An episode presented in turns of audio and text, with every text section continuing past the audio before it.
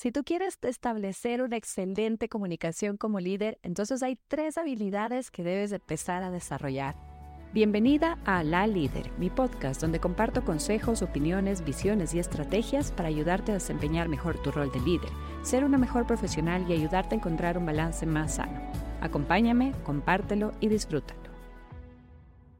La primera, establece una cultura de comunicación que sea apropiada a aquello que tú quieres alcanzar. Lo veo muchas veces estamos involucradas, estamos establecidas en esta rutina, estamos apagando incendios o nos hemos dejado mal influenciar sobre cualquier estándar de buena comunicación, perdiendo en tiempo en mensajes de WhatsApp, en los chats de los grupos, enviando estas supuestas motivaciones por medio de estos chats. Y esta no es una buena comunicación de líder, no al estándar que tú quieres tener.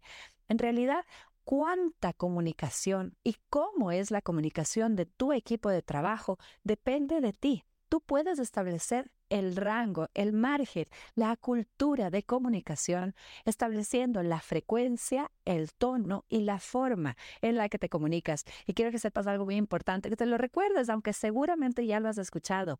Nunca es demasiada comunicación. En realidad, conversar constantemente con tu equipo, con los individuos, a modo personal, a modo profesional, dar retroalimentación, conversar con ellos, te va a llevar a ti a mejores resultados. Pero ojo, conversar de qué? Conversamos a nivel de trabajo. Conversamos de qué herramientas necesitas, de qué es lo que está pasando para que tú puedas realizar mejor tu trabajo, de cómo te sientes en términos del trabajo que realizas, de cuán motivado estás, de qué cosas te gustan. Un poco el estilo de vida para conocer rasgos de personalidad, preferencias de las personas pero no conversamos de temas personales, de su vida íntima, de su estilo de vida ya familiar o temas que involucre algún tipo de problema, porque esto a largo plazo nos paga la cuenta. Es importante saber que tu equipo está bien, que tiene todo lo que necesita para realizar su trabajo, pero esta cultura de comunicación es de aquella en la que quiero que tú te concentres. ¿Cuánto comunicas? ¿De qué forma comunicas? Porque esto se contagia, esto se reparte en tu equipo. Que tengan y que sepan todos que las puertas están abiertas para que puedan llegar a ti, para que puedan contarte, preguntarte, plantearte ideas y que tú des esta retroalimentación y compartas la información con todos. Tú quieres que tu equipo crezca, que se desarrolle, que se sienta cómodo, porque es así como tú vas a representar una mejor líder, obtener mejores resultados y sobre todo mantener un equipo más comprometido y más motivado, que hoy por hoy es uno de los temas que más tiempo y energía nos roba. Segunda habilidad que es importantísimo que desarrolles es saber dar retroalimentación, junto con la cultura de comunicación de cuánto comunicas, saber cuánto y, de qué forma dar esta retroalimentación es importantísimo. Retroalimentación en las dos áreas, tanto de lo positivo que está funcionando como de lo negativo, de los errores y los aprendizajes que debemos obtener de ellos. La retroalimentación debe ser específica. Hoy por hoy ya hay ciertos de data que informa y que te dice, y tú puedes probarlo con tu equipo. Decir constantemente, estamos bien, buen trabajo, lo has realizado bien, no te sirve de nada. Por el contrario, empieza a generar una cierta desmotivación, porque ¿cómo es posible que me digas todo el tiempo que estamos haciendo un buen trabajo y luego me llames la atención por algo que ha ocurrido? Esta diferencia causa confusión y causa bastante desmotivación, sobre todo en las generaciones más jóvenes.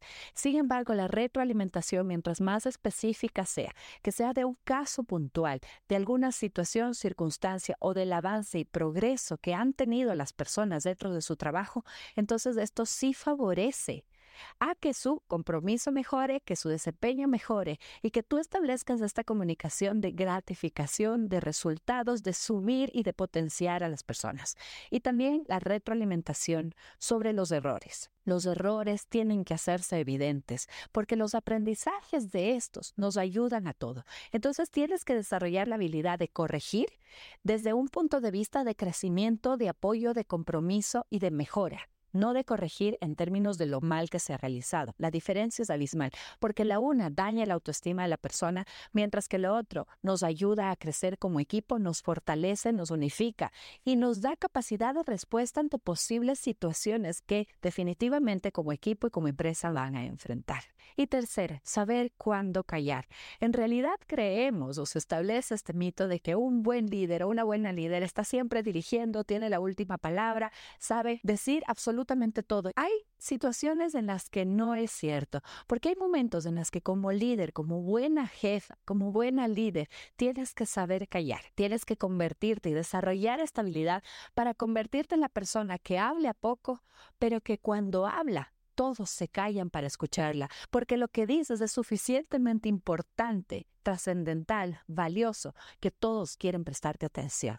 Debes saber callar también para saber generar el incentivo en tu equipo de trabajo. Pero este tema callar es importante porque tú quieres saber escuchar cuáles son sus ideas. Si el tiempo y la oportunidad te lo permite, entonces haz tú las preguntas y mantén silencio, aun cuando ya sabes las respuestas, porque esto te ayuda a que tu equipo genere esta iniciativa y sobre todo que mañana no dependan de ti, porque si tú siempre estás hablando, si siempre estás dando las respuestas, si eres quien da las ideas, quien corrige, quien aumenta, quien cambia, quien quita, quien pone, entonces vas a generar un equipo de trabajo que no hace nada más que depender exclusivamente de ti y tú no quieres eso. Tú tienes que ser esta líder que puede irse de vacaciones. Entonces tienes que desarrollar un equipo que pueda valerse por sí mismo. Callar cuando es necesario también es una habilidad.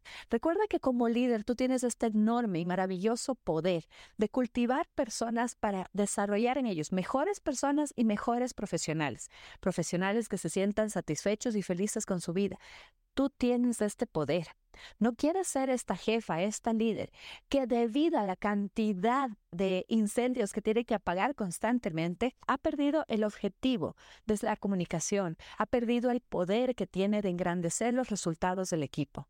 Concéntrate entonces, y ya lo sabes, establecer esta cultura de comunicación en la que tú dices y estableces cómo, cuánto y en qué tono comunicar tú y hacia todo tu equipo. Segundo, saber dar retroalimentación, la positiva de forma específica y la negativa en forma de crecimiento y desarrollo para todo el equipo. Y tercero, saber cuándo callar para generar la iniciativa de tu equipo, pero también para ser esta persona que aunque habla poco, cuando habla, todos quieren escuchar.